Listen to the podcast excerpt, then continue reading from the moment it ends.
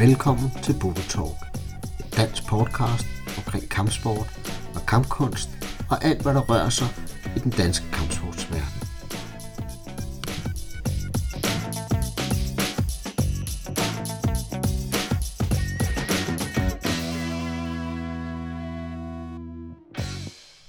Så er det tid til Budo Talk. Det er episode nummer 3, og den her gang der omhandler det øh, Kempo Karate – jeg har taget en lang snak med Claus K. Petersen nede for Holstebro Kempo Studio, hvor vi snakker lidt om, hvordan kommer man i gang med Kempo, hvad er Kempo for en størrelse, hvordan kan man deltage i seminarer, hvordan er de organiseret i Danmark. Øh, så vi kommer rimelig godt omkring, hvad Kempo er. Men inden jeg går i gang med, med interviewet, så må jeg sige tak for alle dem, som har givet mig positive tilbagemeldinger, for der har faktisk været mange. Det har både været på mails og på Facebook og alle mulige andre steder. Øhm, og jeg kan nu sige, at, at vi har rundet over de 300 første downloads af de her podcast. Det er jeg sådan meget, meget glad for, og jeg er meget, meget glad for, for den feedback, der er kommet. Men lad os kaste os ud i det. Her kaster vi os ud i snakken sammen med Claus K. Petersen.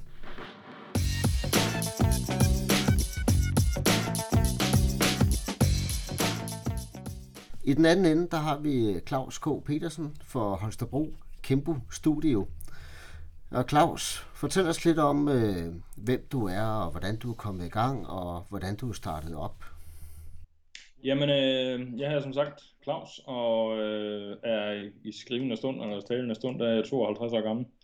Og jeg startede som 10 år med at lave shooterkant i et halvt års tid, og øh, begyndte så i 74 øh, med at træne taekwondo. Det var dengang, det hed øh, koreansk karate. Og for jeg der er kendt med taekwondo, så øh, kan jeg sige, at jeg startede tre måneder før Bjørn Sørensen op i Holstebro.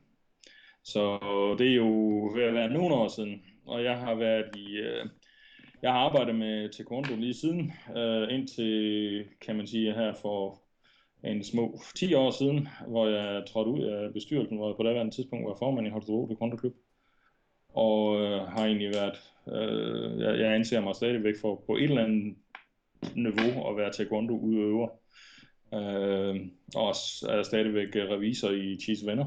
Øh, men i 86, der var jeg så heldig øh, at være en tur i USA, og øh, kom der i forbindelse med noget, der hedder Kæmpe Øh, da jeg så det første gang, synes jeg, det lignede noget værre slap-slap land, for at sige det rent ud. Så kommer jeg til at stå over for en, en tredje i det, og træne med ham i, i et par, par timer, og fandt ud af, at det gjorde egentlig ondt, det her.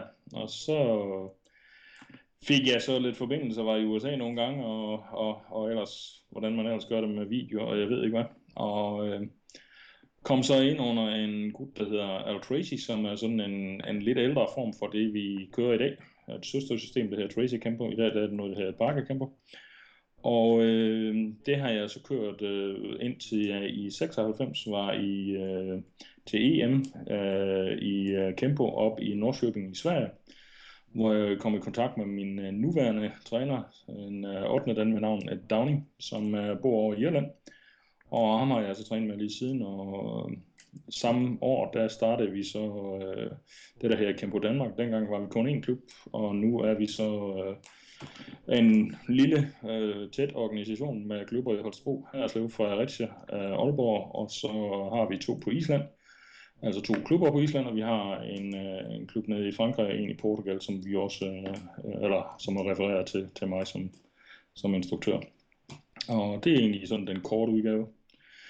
Ved siden af så har jeg så, jeg har et job, hvor jeg underviser folk i sikkerhedsting, og det vil sige den sikkerhedsbranche. Og der har jeg så en uh, organisation, uh, som hedder MACE, Martial Art Conceptual Education, som øh, er sådan en blanding af Jiu-Jitsu og, og det system, som nogen måske kender under navnet SPEAR, Tony Blauers SPEAR-organisation. Øh, og det er egentlig det, jeg har, har ved siden af. Det er sådan en del af mit, øh, mit øh, kan man sige, private job ved siden af. Det vil sige, øh, Claus, at du er, er fuldtids martial arts jeg vil sige det, jeg vil sige det sådan, øh, jeg, jeg laver andre ting. Altså, jeg er konsulent, øh, det vil sige, at jeg for eksempel underviser over i, på Aarhus øh, Teknisk Skole i, med alt lige fra øh, dørmand op til vagter og, og laver masser af øh, hovedsageligt kommunikation og konflikthåndteringsting, også den fysiske del af det. Og så ved siden af har jeg så, øh, jeg har sådan en lille video ting, der kører rundt. Altså jeg øh, har omkring 250 mennesker, der efterhånden er lukket på det her maze hvor vi så en gang om ugen laver en hel masse øh, forskellige former for videotræning og den slags. Okay. Er det noget, alle kan få adgang til, eller er det, så man en del af organisationen for at få adgang til det? Øh, normalt så foregår det på den måde ganske simpelt, at jeg øh, sådan en gang om ugen cirka lægger en lille video snas ud på et sted mellem 2 til 5 minutter, og øh, det koster 250 kroner i, i abonnement om året. Øh, og mere eller mindre, så kan ja, alle kan. Øh, jeg forsøger sådan at holde en vis... Øh, jeg har haft alt lige fra rocker og så til andre sjove og mærkelige øh, grupperinger, der har forsøgt at komme ind i det. Men, men ellers så ja, så er det åbent for alle. Og så øh, derudefter laver vi så en gang imellem nogle træninger for de mennesker, der er der på. Så det er egentlig, øh, ja, kan man sige meget tit, så er det tematræning. Altså, hvad gør vi for eksempel i magtanvendelse, og hvad gør vi for eksempel i, hvordan bruger man boksetræning, og hvordan kan man, ja, alle ting, jeg sådan egentlig synes, der er interessant, og, og de forhåbentlig øh, også øh, interessante emner, som, som jeg kan bruge over for de her mennesker, der har abonnement på det. Så det er en del af mit, øh, mit øh, private job. Nu øh, sagde du, det hed Kempo Karate. Minder det ja. om karate i den klassiske form, som jeg har inde i mit hoved? Eller hvordan, hvordan vil du beskrive Kempo for dem, som ikke kender det? Hvad, hvordan, hvad er det for et system? Jamen, øh, i bund og grund så er Kempo et, øh, et amerikansk system. Der er nogle kinesiske og nogle japanske øh, baggrund i det. Øh, men jeg har en fornemmelse af, øh, hvis jeg nu skal være ærlig, at, der, at det er mere sådan, fordi det er solgt dengang, at øh, Kempo kom til USA i 60'erne. Vi har en... Øh, en japansk baggrund, som kommer fra øh, Chugimotobu, det vil sige okinawansk karate. Uh, øh, vi har en, uh, en kinesisk baggrund, som kommer fra Wong, uh, som nogle uh, kung fu folk fra USA kender mig til. Han var sådan the granddaddy uh, i 50'erne og 60'erne i San Francisco uh, med kineserne deres forskellige stiler, lige fra Jolly Foot til, til Tang Sudo, eller hvad hedder undskyld, uh, Tai Chi. Og det er så blevet en mixe. Øh, der er også lidt filippinsk indunder over det. For eksempel er Dani Nusanto øh, den fjerde sortbælte, der var i kæmpesystemet. Øh, og man kan stadigvæk se det øh, i nogle af de øh, bevægelser, vi har. Så det er et meget blødt system, meget jiu-jitsu-præget. Jeg har en fornemmelse af, at hvis Kempo i dag øh, kom frem, så var det ikke et karate-system, der var blevet sat bag, så stod der nok øh, Kempo MMA eller sådan noget. Øh, Kempo betyder som sagt nævns lov. Øh, og er et system for sig. Men det er sådan lidt baseret på den her med, altså det er nok sjældent, vi møder en samurai til hest nede i gågaden, øh, slår os med et øh, samurajsvær, men det er da muligt, vi kan lige pludselig finde en eller anden, der står med en smadret flasker, vi kører ud i hovedet på. Så det er lidt den måde, det er. Og øh, så kan man sige, så kæmpe på meget sådan kon- koncept- og principbaseret. Det vil sige, at man kan faktisk bruge øh, mange af de ting, som er i Kempo, sådan, til at tage med over i andre systemer. Øh, fordi Kempo lærer dig at se huller i, i andre folks systemer. Det, um, det, altså, vi har, øh, som, som, vi har nogle former, ligesom alle andre alkater eller pomser, eller hvad man skal kalde dem, vi kalder dem forms. Uh, men vi har så også omkring 157 uh, øh, forskellige grundteknikker. Det er små sådan sekvenser, nu går modstanderen det, og så går du det. Men det er så mange, der, der når de ser kæmpe forskere, siger, at sådan vil han aldrig nogensinde gå ud på, på gaden, og det giver den fuldstændig ret i. Jeg ser Kempos øh, teknikker som en form for, øh, hvad skal man kalde det, en form for undervisningssekvenser. Øh, ligesom når man står i en skole og siger, hvad, hvad er fire-tabellen? Og når man så har lært den, så begynder man at kan bruge den til noget fornuftigt. For eksempel at regne ud, hvor mange man skal give for en burger. Øh, af en eller anden mærkelig så er det lige faldt mig ind i hovedet. det er sådan. Når man nu, øh, vil du så øh, proppe det ind i en kategori, der hedder traditionel kampsport, eller vil du proppe den ind i en kategori, der hedder MMA? Eller er det, er det en mix af begge to? Jeg vil, jeg vil sige, det er masser af kæmpe folk, øh, mig selv inklusive, plejer at sige, at det er et moderne system. Hvis jeg skal være helt ærlig, så vil jeg sige, at vi er på mange måder meget traditionelle, ud fra Kempos måde at være der på. Men jeg vil nærmere proppe Kempo ind i det der, som du måske øh, kender, øh, hvor folk de siger, at det er et combative system. Det vil sige, øh, vi, vi kigger meget på, hvordan folk reagerer. Mange af de ting, som, øh, som man kan sige, jamen, hvornår slår en modstander, bruger han begge hænder, og, og hvad man nu kan på. For, for eksempel har vi meget den der med, at, øh, at når vi, vi står der, så er det den der, jamen, skal du, skal du stå, og regner du med, at han slår med højre hånd? Jamen, hvad gør du så, hvis han lige pludselig øh, laver med venstre hånd? Ikke? Så det er sådan ligesom, det er bygget op på en hel masse små blokke, man kan sige, ligesom Lego hvis han gør det der, så gør du det der. Hvis han gør det der, så gør det andet. Og jo mere vi kan forenkle de ting. Som sagt, så har vi masser af teknikker, men øh, den stående joke i Kempo at vi faktisk kun har fem bevægelsesmønstre. Øh, men hvis vi fortæller det til jer, så er vi nødt til at slå jer ihjel. Så. Og det, det er faktisk selvfølgelig den joke, men, men det er faktisk, øh, der er en sandhed i det, fordi øh, Kempo har som sagt øh, meget, meget simple bevægelsesmønstre. Det er bare en gang imellem, så eleverne de har det sådan lidt, øh, nu kommer vi til at lave noget, der er fuldstændig vanvittigt, og så bagefter så står de og siger, nå, var det bare det? Mm. Øh, så det er, det er et combative system, som jeg ser det. Claus, hvordan vil, øh, hvordan vil sådan en typisk træning se ud, hvis vi ikke snakker seminarer, men en daglig træning nede i, nede i en af klubberne? En daglig træning, øh, hvis vi tager for eksempel Holstebro som min egen den består øh, den før, cirka en halvanden til to timer. Og den første halve time vil bestå af hovedsagelige forskellige former for boksetræning, en lille smule kickboxing også. Det vil sige, at vi bruger enormt meget tid på, øh, på Sensec, vi bruger enormt meget tid på handmats. Øh, derefter så har vi sådan lidt efter, hvad, hvad vores fokus er den aften, så kører vi med en halv time med forskellige, kan man sige, variationer af ting. Det kan være tema, vi vælger at sige, hvad gør du, hvis der lige pludselig står en mand med en pistol, eller hvad gør du, hvis øh, lige pludselig du har en kickboxer, hvad gør du, hvis du lige pludselig er en grappler. Og så bruger vi øh, resten, det vil sige en halv time til, til 40 minutter på øh, pensumtræning. Øh, simpelthen øh, former og sæt, som, som nogle små miniformer vi også har, og så øh, teknikker. Og det er øh, selvfølgelig noget, der kan flyttes rundt et eller andet sted, men det er sådan den hovedsagelige måde at organisere en træning på. Men der kan jeg også godt se, øh, at der kommer blandingen imellem de to træningsformer, nemlig at I også går ned og laver forms og har et bæltesystem. Hvordan, hvordan ser så et bæltesystem ud? Bæltesystemet er nogenlunde ligesom de fleste okinavanske ratesystemer. Øh, det er et hvidt bælte selvfølgelig ligesom alle andre, så går vi til gul, orange, violet, Øh, så har vi øh, blå, grøn, og så har vi tre øh, brunbælter. Og derefter er der så de sædvanlige 10 øh, dangrader inden for sortbælter. Øh, så, så på den måde er det sådan set lige ud af landevejen. Men jeg vil sige med det samme, at hvis man kigger på en, en super, øh, øh, hvad skal man sige, traditionel karate form, så vil de fleste kigge på, på kan man sige, kæmpe former og sige, hvad verden er det for noget jusk? Fordi vi, vi har ikke den der med, at det er en imaginær modstander. Vi har simpelthen, øh, når vi laver kan, det er simpelthen for at huske nogle principper, nogle bevægelsesmønstre og, og den slags ting. Så vi, vi kigger på former anderledes. Der er ikke sagt, at vi kan lave, lave gode former, og, og øh, personligt så er jeg nok lidt øh, over i den grøft, at jeg gerne vil have min kæmpe til at ligne karateformer til en vis grad. øh, hvor mange måske siger, at kæmpe skal være en blødere form. Øh, det er jeg så lidt uenig med i. For jeg mener, at, at styrke det er, eller power, hvis man kan sige, i sin teknik er, er mere vigtigt, end for eksempel, at du er glidende i det. Men igen, det er kæmpe også personligt i sin udformning, at øh, der er ikke noget, der er forkert som sådan. Det minder på en måde, øh, må vi lige øh, tilføje en anderledes afdeling i min egen klub, øh, sådan for at tilbyde folk lidt mere, og jeg bliver mere og mere forbløffet over, hvor meget det egentlig ligner hinanden. Øh, fordi det er sådan ligesom, jamen virker det, så bruger vi det selvfølgelig. Og hvis jeg for eksempel får en bokser ind i klubben, der, så begynder jeg ikke at lære ham at lave karatestød, som er i kempo. Nej, så siger jeg, okay, du kan lave et jab og et hook og et, og et kryds, ikke? Jamen, hvorfor i verden skulle jeg ændre det?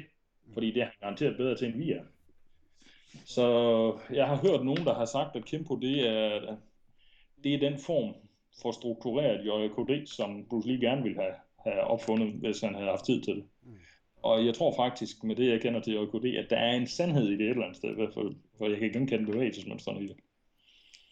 Ja, men vi er jo også, vi er vel alle sammen skabt med to arme og to ben, så det er sådan rimelig begrænset, hvor meget vi kan ændre de her mønstre.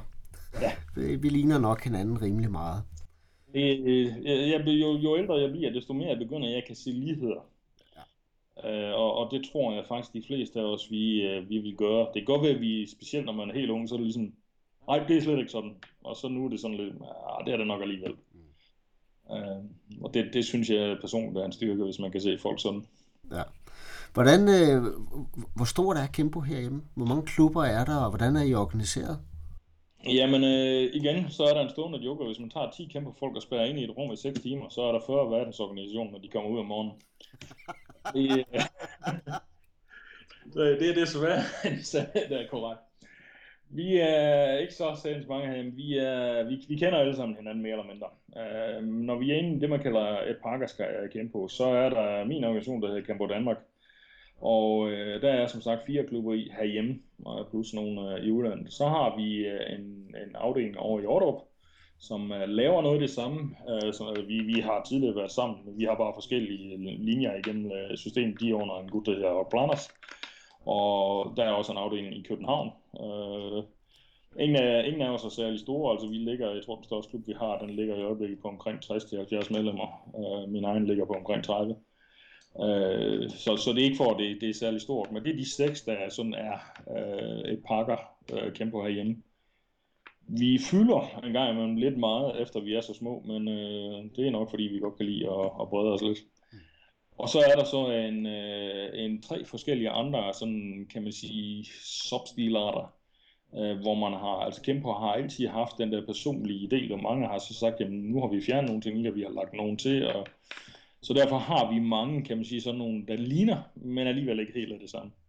Og dem er der meget bekendt tre af øh, forskellige grupper. Øh, igen, de er ikke store, nogen af dem. Øh, men, men groft sagt, så vil jeg sige, så er der måske et sted mellem 200 og 250 øh, kæmpe udøvere, så jeg vil sige, der er seriøse herhjemme.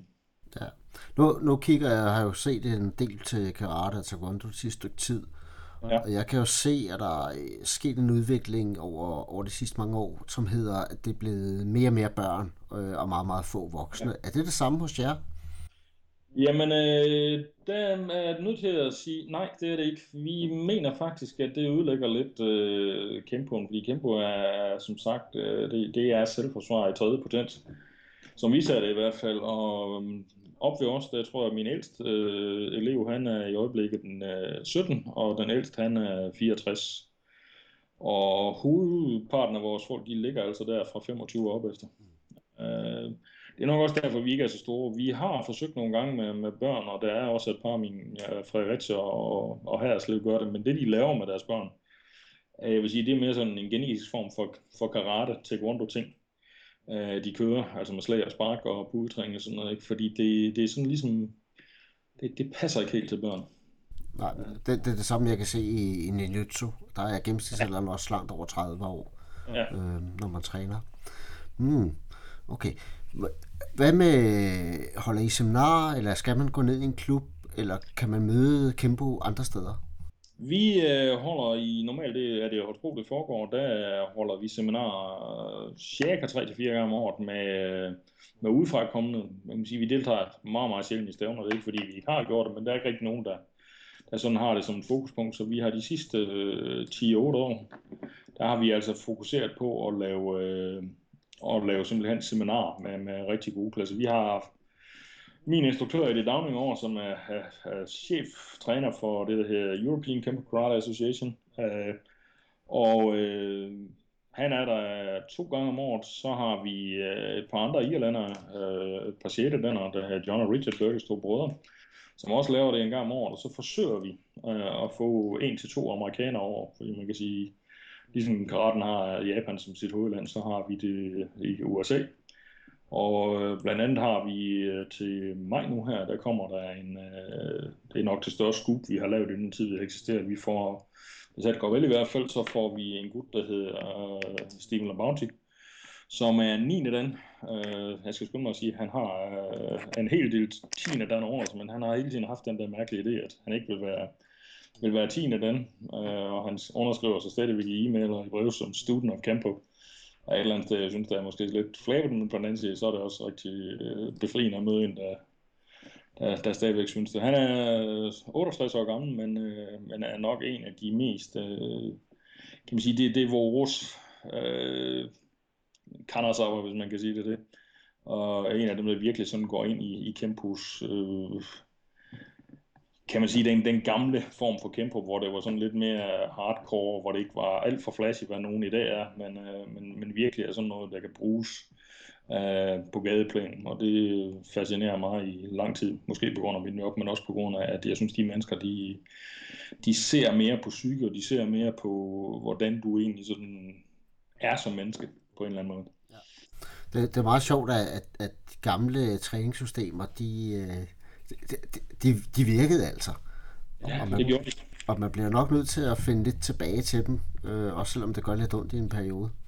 Ja, jeg, jeg er fuldstændig med på, hvad du mener. Det, øh, man kan sige, Lamonte, som jeg nævner der, ikke, han, han har som stående sætning, han altid begynder hans seminarer på lejre og sådan noget med, og det er den der med, øh, we all know that Kempo is sort of 95% looking good. What we're gonna work with now is the last 5%. Og det er i min bog en absolut smart måde at se på kampsport for. Fordi der er rigtig, rigtig masser af mennesker, som har været i en dojo eller en dojang, og har trænet forskellige ting i 20 år. Men det man glemmer engang, det er, når folk de siger, jamen øh, jeg underviser i selvforsvar. Okay, har du nogensinde været i et slagsmål? Øh, nej. Men, jeg, men jeg har prøvet alt. Okay. Har din instruktør været i et slagsmål? Nej, men han havde hørt en, der sagde, at han havde været i et slagsmål. Okay. Jeg vil våge den påstand, og det er måske lidt provokerende, at hvis du går ud i de fleste kampsportsklubber, det vil sige der, hvor vi har masser af børn, og der, hvor vi har masser af sportsudøvere, så vil vi have rigtig, rigtig mange mennesker, der aldrig har den der praktiske erfaring. Og de, de kan være fantastiske. Men der mangler lige det der element af, okay, er det her noget, du vil gøre for alvor? Og, og den har jeg selv været igennem, ikke? Altså, hvor jeg som taekwondo udøver, der jeg tænkte, hold da kæft, det er fantastisk. Så kom jeg ind, så kom jeg så til at arbejde lidt som som dørmand og som vagt og sådan noget, fandt ud af, at der var nogen, de var sådan set ligeglade, hvad det var for et farvebælte, jeg havde om livet. Og det var egentlig der, jeg lige pludselig fik den der dybere forståelse for kampsport. Fordi det er ikke fordi, det ikke eksisterer i kampsport. Det er bare fordi, vi et eller andet sted har glemt at sådan egentlig fokusere på det. Og det synes jeg er lidt synd for kampsport generelt. Ja, det, det, det, det er jo det, det dilemma mellem sport og kampsporten. Ja. Fordi at vi gerne vil være ekstremt dygtige som udøvere, og dem er der ikke plads til særlig mange af. Der er ikke særlig mange, der når helt derop. Øhm, så det er en pyramide, der ligesom har en, øh, en spids, der går opad. Til gengæld har man, har man en forbundskultur, som gerne vil have mange medlemmer. Det vil sige, at du har en pyramide, der går den modsatte vej. Og det giver et eller andet sted altid en konflikt. Det giver helt sikkert skisma et eller andet sted. Jeg, jeg har den der med, at jeg, jeg synes, der er mange klubber, og nu, jeg, nu sætter mig selv ud på Øretævnernes holdplads, men nogle gange har jeg altså en fornemmelse af, at nogle af klubberne, der er der glorificerede viseværter, der sagde, at dengang jeg trænede, var vi altså hårdere. Okay, jamen du har så nogen, der ikke har trænet siden, ja, jeg lige vil sige 70'erne, ikke? Der sætter der, og så egentlig bestemmer det hele. Vi har klubber, der begynder at få ærestand, og hvad der er fint et eller andet sted, men øh, en ærestand ved mig, der er det altså, jamen han skal der på, på gulvet en gang imellem. Og det kan måske gøre, at man lige pludselig får nogle... Øh, man får nogle, nogle kulturer ude i klubberne, der gør, at man egentlig bliver belønnet for at være det, jeg kalder en vestjysk gymnastikforeningsleder. Øh, og det synes jeg ikke, det passer ind i kampsporten. Men det er sikkert bare mig, der på nogen måde er, er, er lidt påvirket af, at det, det er bare ikke sådan, jeg synes, det skal være. Kan det være fantastisk som idrætsudøver, og det er noget helt andet. Claus, lad mig lige vende tilbage på, på dit seminar her. Er det et seminar, som alle er velkommen til at komme og deltage i et åbent seminar, eller, eller er det mest for, for jeres organisationer? Nej, altså vi, vi, vi er blevet så store, kan man sige, at vi kan, vi kan fylde, vi, vi kan have rimelig kompetente navne, uden vi egentlig behøver at gå udenfor. Men normalt plejer vi at sige, at det eneste, vi egentlig kræver, det er, at du er i, i en gi-stilart, eller en handopel-stilart, og du har minimum et, øh, et gult Og det er mere det der med, for at der er ingen grund til, at jeg skal stå og lære dig at lave et jakkasugi, eller, eller et reverse punch, uden at øh, det er ikke det, vi skal være der for. Men ellers har vi egentlig ikke nogen begrænsninger, så plejer vi at sige 14 år, det er, det er sådan minimum af, hvad vi accepterer. Ja, og, hvor, og hvor finder man frem til det, hvis jeg gerne vil, vil, dem, prøve det? På, øh, på kempodanmark.com Øh, jeg tror faktisk også, at vores kempodanmark.dk den fungerer, men, uh, men ellers så er det der, vi lægger dem ud. Og så har vi også en Facebook-gruppe, og den er lukket som sådan, men uh, jeg tror, vi har omkring en 500-600 på den, så det er bare at ansøge om at komme ind på den, og ser man ud, som om man ikke er, har lyst til at sælge 24 øh, mærkelige busture et eller andet sted, at man har noget med kampsport at gøre, så kan alle være at komme ind på den. Så, så det der, de ligger på, og, og vi er himmel henrygt over, når der kommer andre stilarter, fordi det er sådan ligesom, så lærer vi også noget. Vi gør for eksempel, når vi havler graduering og sådan noget, så plejer vi normalt at invitere en, en anden udefra kommende, og det kan for eksempel være, at man tager og siger, at nu inviterer vi for eksempel en, en jiu-jitsu-mand, en 56 den eller vi tager en taekwondo-mand af den der, og de må ikke sådan referere til former, men de kan sige, at de der lås, I laver der, det er noget skøjt, og de der spark, det, det virker heller ikke. Det vil sige, så, så holder vi os på den måde lidt ærligt, og går ikke rundt i vores lille boble og siger, Jamen, se hvor gode vi er. Så, så det, det, det er igen, for vi, vi lærer gerne, altså, vi, og det er ikke sådan, at vi så siger, okay, nu skal vi alle sammen til at sparke ligesom Bill Wallace eller noget. Men der, der, der er altid noget, du kan lære af folk, for eksempel, der laver en jiu så vi kan have en idé om, at vi kan komme fri af alt muligt et eller andet sted, men så lige pludselig kommer der en, for eksempel, der, der har trænet jiu i 40 år, og siger, det kan I altså ikke. Og så er det ligesom, okay, så har vi lært det, så må vi så arbejde videre og se, hvordan vi så kan komme fri af det. Uh, så det er simpelthen en måde at, at udvikle sig på. Claus, tager du ud og øh, holder foredrag, underviser i andre klubber eller andre systemer? Øh, vil man kunne hyre dig ind og sige, vi kunne godt tænke os vores klub at prøve det her en aften, eller høre noget mere om det? Ja, men det kan man da. Øh, som sagt, jeg har et job, hvor jeg sådan arbejder på konsulentbasis. Og det gælder selvfølgelig også kampsport. Øh, jeg arbejder meget med kampsport i forskellige, øh, hvad skal man sige, øh, temaer, og, og det er bare for at vise kæmpe ja, så er det sådan set også det. Men jeg skal selvfølgelig også sige, at det er et job for mig, så jeg tager lidt kørsel for det, jeg tager en timeløn for det. Ikke fordi den er stor, men den er, sådan det er lidt mit, det er som sagt et erhverv for mig også. Så derfor, men jo, det kan man. Er det også igennem websiden, eller er der et andet sted, man gør det? der kan man i hvert fald inde på kempodanmark.com, der kan man i hvert fald på Holstebro sin finde mine kontakter ting, så der er, er det muligt at, at finde det, ellers så kan man sende en, en e-mail til, til Kempo Danmark, k i n p -O, Danmark, og så snabel uh, gmail.com, og der er det også muligt at få kontakt med mig. Nu har vi snakket lidt om, at det er både traditionelt og det moderne er der også, øh, selvfølgelig er der forsvar mod kniv, pistol og alle de her standardting. Har I også våben i træningen, altså hvor det er ligesom I, I lærer at bruge dem, og I kun forsvarer jer mod dem? Ja, det har vi. Øh, vi har øh, i, i selve kæmpesystemet, der har vi, vi har bogstav. Øh, det skal jeg være den første til at sige. Det er sammenlignet med de fleste, øh, kan man sige, japanske og generianske computersystemer. Der er det nok der, hvor vores ligger. Men men vi har det, og så har vi, øh, så har vi øh, det samme som for eksempel Carly eller Arnis, de bruger, altså de små kortstave, dobbeltstave. Øh, Øh, og det er noget, der kommer ind i vores system til tredje dan, hvor vi begynder at bruge dem, også sådan for alvor. Vi har vores øh, form til, til fjerde dan, består af, af, af Arnis. Øh, vi har kniv, ikke den almindelige kniv, men vi har bogkniv med, for at det skal være løgn. Igen, vi er lidt amerikansk inspireret. Og det er faktisk øh, det, man bruger inden for vores øh, femte graduering. Der skal man op til, til en form, øh, som hedder, vi har, har nummer på den Long 8, som er, i bund og grund er en øh, tohånds øh, bogknivform som vi arbejder med. Så, så vi har de samme ting som andre. Vi I vores øh, selvforsvarsteknikker, der ligger der nogle pistolteknikker. Øh, hvad har vi? Seks pistolteknikker, der ligger derinde. Men, men igen, vi er ikke et våbensystem. Vi anser os selv for at være et tomhåndssystem, der også kan samle en pind op og begynde at slå folk oven i hovedet med det, hvis det kommer der på den med et rimelig kvalificeret grundlag. Så, så det, det, det er sådan, hvad vi har af, af våben i det. Nu ved jeg jo ikke super meget om Kempo. Så, så hvad har jeg glemt at spørge om, Claus? Hvad tænker du, det her, det skal, det skal man vide, eller det bør jeg fortælle om? Jamen, øh, det jeg mener, man skal vide om Kempo øh, i forhold til andre systemer, det er, at det er et, øh, et system, man kan, man kan dyrke øh, ligegyldigt, hvor gammel man er.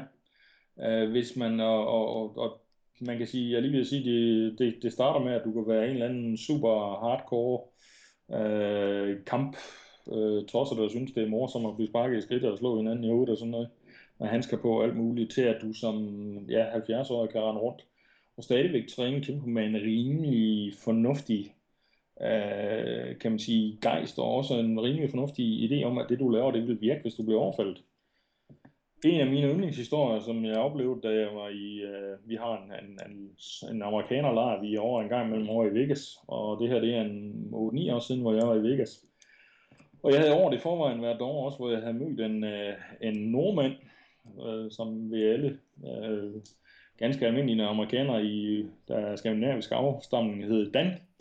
Og Dan han øh, boede nede i Texas og kørte på motorcykel øh, hele vejen op. Og da jeg møder ham der, som sagt for 8-9 år siden igen, der har han mistet et, øh, det ene ben, der blev sat af op ved hoften. Har fået en eller anden kunstig ting på, og, øh, og har svøbt sit ben øh, i et sydstatsflag. Og jeg står, og han kommer hen og siger, hej Claus, og jeg siger, hvad er alverden, der er sket med dig? Ah, siger han, det var sidste år, da jeg kørte hjem. Da jeg blev kørt ned af sådan en 18-wheelers øh, lastbil, og mistede så benet. Og siger jeg, okay, det var da, det var da en skam, og bla bla, og siger, hvad, jamen, hvad, hvad, hvad så nu? Ja, nu skal vi jo ind og træne, siger han. Ja, okay, det er så fint. Hvor, hvordan er du kommet op? Jeg har også skulle da kørt på motorcykel igen. Og det kan man sige, det er jo så et eller andet sted fint nok. Men det, der så er kludet i historien, det er, at på det eller andet tidspunkt, der var Dan altså 73 år gammel. Og jeg har det lidt sådan, det er sådan, jeg vil være, når jeg bliver gammel. Mm. Uh, og det er der plads til at kæmpe på. Og det er det, jeg synes, der er, der er fascinerende, fordi det er ikke nødvendigvis, at du skal kan tage øh, 40.000 armbånd. Det forventer vi selvfølgelig, du kan, når du er 20 år gammel. Men øh, du kan også godt være med, når du bliver 70 eller 80. Og, og noget af det morsomme, det er, når man kommer til USA, øh, så står man mange gange og kigger sig omkring og siger, hold da kæft, jeg er en af de unge her. Hvor må jeg hjemme, der er ved at være en af de helt gamle. Og, og det er det, der fascinerer mig at kæmpe på. Og, og så, så det, at man stadigvæk begynder at finde nye facetter. Altså, jeg, jeg begynder virkelig sådan at sige, at det der, det har jeg egentlig aldrig tænkt over. Og, og det ved jeg godt, det kan man også finde i andre kampsystemer, men øh, jeg synes, kæmpe har en, en større grad af det, i hvert fald ud fra mine erfaringer. Så nu har vi ligesom været igennem, der er noget fysisk træning, der er noget våbentræning. Hvad med det psykiske, eller, eller skråstreg åndelige, hvis vi også tager den del med? Ja. Jeg vil sige, øh, det findes der, men det er sådan, det, det er den, det man kalder, eller jeg kalder i hvert fald kampsportsudvikling, eller kampkunst, må jeg hellere sige, for kampsport er noget andet. Uh, som jeg ser kæmpe på, det er den der med, at du begynder, at, igen, det bliver lidt metaforisk det her, du begynder at forstå virkeligheden. Uh, også på grund af, at vi engang imellem er ude og, og, og sammenligne med andre ting et eller andet sted. Du, du står engang med og siger, ja, ja, det er fint nok øh, at der står en eller anden otter den og siger, nu skal vi gøre sådan der. Men, men hvis, hvis din erfaring siger noget andet, og din, din, din opfattelse af virkeligheden er anderledes, så accepterer man, at folk siger, det er ikke sådan, jeg ser det. Fordi det, øh, det, det giver dig en vis form for frihed. Det giver dig en vis... øh, en vis pragmatisk øh, tilgang til kampsport også, og, og samtidig også med sådan den, den mentale del af det. Og det er meget sjældent, synes jeg, at møder øh, kæmpe folk, der sådan er generelt øh, selvhævdende. Der er masser af dem, der har store egoer, det skal jeg skynde mig at sige, det er der alle steder, men, øh, men de fleste af dem er nu rimelig afslappet og, og hviler øh, decideret i sig selv, hvilket jeg synes, der, der faktisk er behageligt. Øh, igen, det kan man finde i andre kampsporter også, men jeg synes virkelig, at, at det, det, det fungerer i Kempo, som jeg ser det i hvert fald. Det er sjovt nok, at vi hele tiden vender tilbage til det der gamle, har lidt, øh, lidt større, lidt mere mod end alle andre, ikke? Ja. Virkelig, det kan øh, og, og det er jo lige, det er jo lige meget, hvilken stilart vi snakker om. Så ja. jeg, jeg har lige oplevet, jeg har lige fået nogle elever tilbage, som måske ikke har trænet i 15 år, men som er for også slutningen af 70'erne, da de startede og trænede i mange år. Ja. Og når de kommer, så er deres energi stærkere end dem, som har trænet de sidste 15 år. Ja. Og det, og det er bare helt vildt at opleve. Øh. Jeg, t- jeg tror det, fordi jeg har også oplevet et par gange, at der er nogen, der er kommet tilbage igen. Øh, specielt hvis de har haft rigtig lange pauser. Og nogle af dem, øh, nu kan jeg ikke huske det helt øh, rigtige ord for det, Shuhete, tror jeg det her, øh, uden der er nogen, der må hænge op på det. Øh, den der med, at man bryder med traditionen, øh, og så kommer man tilbage til traditionen igen, og når man så er der, så er man faktisk begyndt at forstå traditionen. Øh, og det, det tror jeg faktisk, der, der er generelt for folk, de bliver lidt ældre. Øh, en 17-årig kan være atletisk et fænomen uden lige, men hvis du får en 40-årig, så har han taget beslutningen, det er det her, jeg vil. Og så er det også den der med et eller andet sted, at de, de begynder at kan føle, det, det er et hjem for dem. Øh, det, det kan godt være det, men jeg tror, du er med på, hvad jeg mener, når jeg siger det. Kom, nu kommer de hjem et eller andet sted, og det er deres familie nu. Øh, måske kan man sige, at de et eller andet sted, de træner, nu, nu træner de for sig selv. Hvor det før, der var det måske lidt øh, involveret lidt ego, og fordi alle de andre gjorde det, og fordi det var lidt sjovt, og kunne sige, at man var, var så opbaldt i et eller andet system. Nu er de blevet sådan ligesom, det er bare der, man kommer. Det, det, øh, det, det er en livsanskuelse for dem nu. Og jeg tror faktisk, at det er det, de fleste, øh, de fleste kampsporter, de snakker om, de snakker om det der med, med at, at der er en mental dimension i det. Og det, det for mig i hvert fald, der er det det. Øh. Ja, jeg tror nemlig heller ikke, at man skal lede efter en decideret skoling. For den, den, den har jeg aldrig set beskrevet nogen steder. Og, og vi snakker alle sammen om, at der er en skoling i noget åndeligt, der er noget skoling i en tankegang, der er noget skoling i nogle værdier. Ja. men der er ikke en reel skoling. Nej, det tror jeg heller ikke. Og det er det, det, det, er det samme, du finder i mange af de andre, sådan, du snakker for eksempel buddhisme og sådan noget et eller andet sted. Altså, det er du selv, der et eller andet sted skal, altså det er noget, du finder inde, inde i dig selv. Øh, og, og derfor kan det være, være svært at sige, hvad der er rigtigt eller forkert et eller andet. Så vi har for eksempel heller ikke ret meget, hvad skal man sige, vi, vi kan ikke rigtig lide at kalde os selv instruktører i Kempo. Vi plejer at sige, at vi er guider, fordi din måde at opfatte Kempo på, jamen, den kan være lige så god som min. Men det jeg så egentlig skal gøre, det er at gå ud for eksempel og sige, at hvis du sænker den hånd der, så er der altså en mulighed for, at du får en på hovedet. Nå ja, okay. Men hvis du så siger, at jeg er hårdt nok til at løfte den, så man sige, okay, hvis du er det, så er det jo fint nok. Det er ikke forkert så. Og jeg tror også, det kan tages med over den mentale del et eller andet sted. Men, altså det der for dig er en sandhed, det er ikke nødvendigvis min sandhed. Øh, hvorfor egentlig er rigtigt? Jamen det er vel op til os selv, hvordan vi lever vores liv. Jeg har en, øh, jeg synes, jeg har fået en god idé om, hvad, hvad Kimbo er, og hvordan man kan komme i gang, og hvordan man kan møde jer. Ja. Øhm, er der mere på falderæbet, du tænker, det skal vi også have med? 100 procent. Det, det, det skal jeg have, have med ud over døren. Jeg synes, øh, det jeg skal have med over døren, det er, at når vi øh, holder vores næste seminar, Michael, så sender jeg en invitation til dig. Så vil jeg gerne invitere til at være gæst. Det lyder da dejligt. Ja. Ikke? Det er jeg med på. Ja. Det er jeg med på. Claus, jeg har et sidste spørgsmål, inden ja. øh, vi slutter af her. Og det er, at nu har jeg snakket med nogle forskellige, nogle øh, fra taekwondo og nogle kampstress og øh, forskellige typer mennesker. Ja. Er der nogen, som du har i tankerne, som du tænker, det her, det kunne være en spændende person, eller det her kunne være et spændende emne, som jeg kunne tage med og, og begynde at arbejde på til næste gang? Mm, ja, det var et godt spørgsmål, jeg skulle komme på på stående fod. Øh, jeg ved jo, der er en bekendt, vi begge to har over i København, som øh, du lige har været øh, rundt om nu her. Og han kunne selvfølgelig, men han er ikke med på. Men jeg kunne forestille mig måske, øh, hvad her, han, øh, Mads Nørby. Øh, ja, øh, Mads har en lidt øh, spændende baggrund, synes jeg i hvert fald. Øh, Mads er øh, anden i taekwondo. Han var i sin tid med til herhjemme og starte øh, Kempoen op, og nåede faktisk at fik øh, første dan i det, man kalder Trace Kempo. Han er, jeg mener, han er fjerde, eller også er han blevet femte dan i øh, Isno Karate. Han er øh, arbejder i øh, Yamano Ryu, det vil sige Kobudo, øh, og øh, er med i Tokushin, øh, Kubudo også hvor han faktisk også render rundt med, med sårbælter i begge dele. Jeg kan desværre ikke huske hans vandgrad. Og så er han øh, rigtig, rigtig aktiv inden for brasiliansk jiu-jitsu. Og det vil sige, ja, han har været lidt omkring, men, men øh, jeg er helt sikker, han har øh, skole ude i det, det her Center for Kampsport ude i Holstebro. Jeg ved godt, han er stadigvæk vestjyde og meget tæt på, hvor jeg ligger, men jeg er helt sikker på, at han kunne give dig nogle idéer om sådan, hvordan man kunne øh, måske øh, kombinere forskellige stilarter og, og hvor sammenhængen og, og forskellighederne ligger. Ja, det lyder spændende. Jeg, jeg tror faktisk aldrig, jeg har mødt. Så det kan godt være, at jeg lige, når vi er færdige her, punker der for noget kontaktinfo. Det kunne da være en god idé. Claus, jeg har ja. faktisk ikke mere andet end at, at et, sige tak, fordi jeg måtte hive fat i det, og to, bede dig om at sige, må jeg gøre det igen, hvis jeg får behov for det? Det må du meget gerne, og tak fordi jeg måtte være her. Okay. Du har lyttet til Buddha Talk podcast. Du finder alle podcastene på buddhawarrior.com, hvor du under hver eneste podcast vil finde yderligere information og links til de ting, der er blevet omtalt i podcasten. Du kan også her give mig en kommentar eller en bemærkning eller feedback. Jeg vil sætte stort pris på at få feedback, så jeg kan gøre podcastene bedre og bedre for hver eneste gang. På forhånd tak.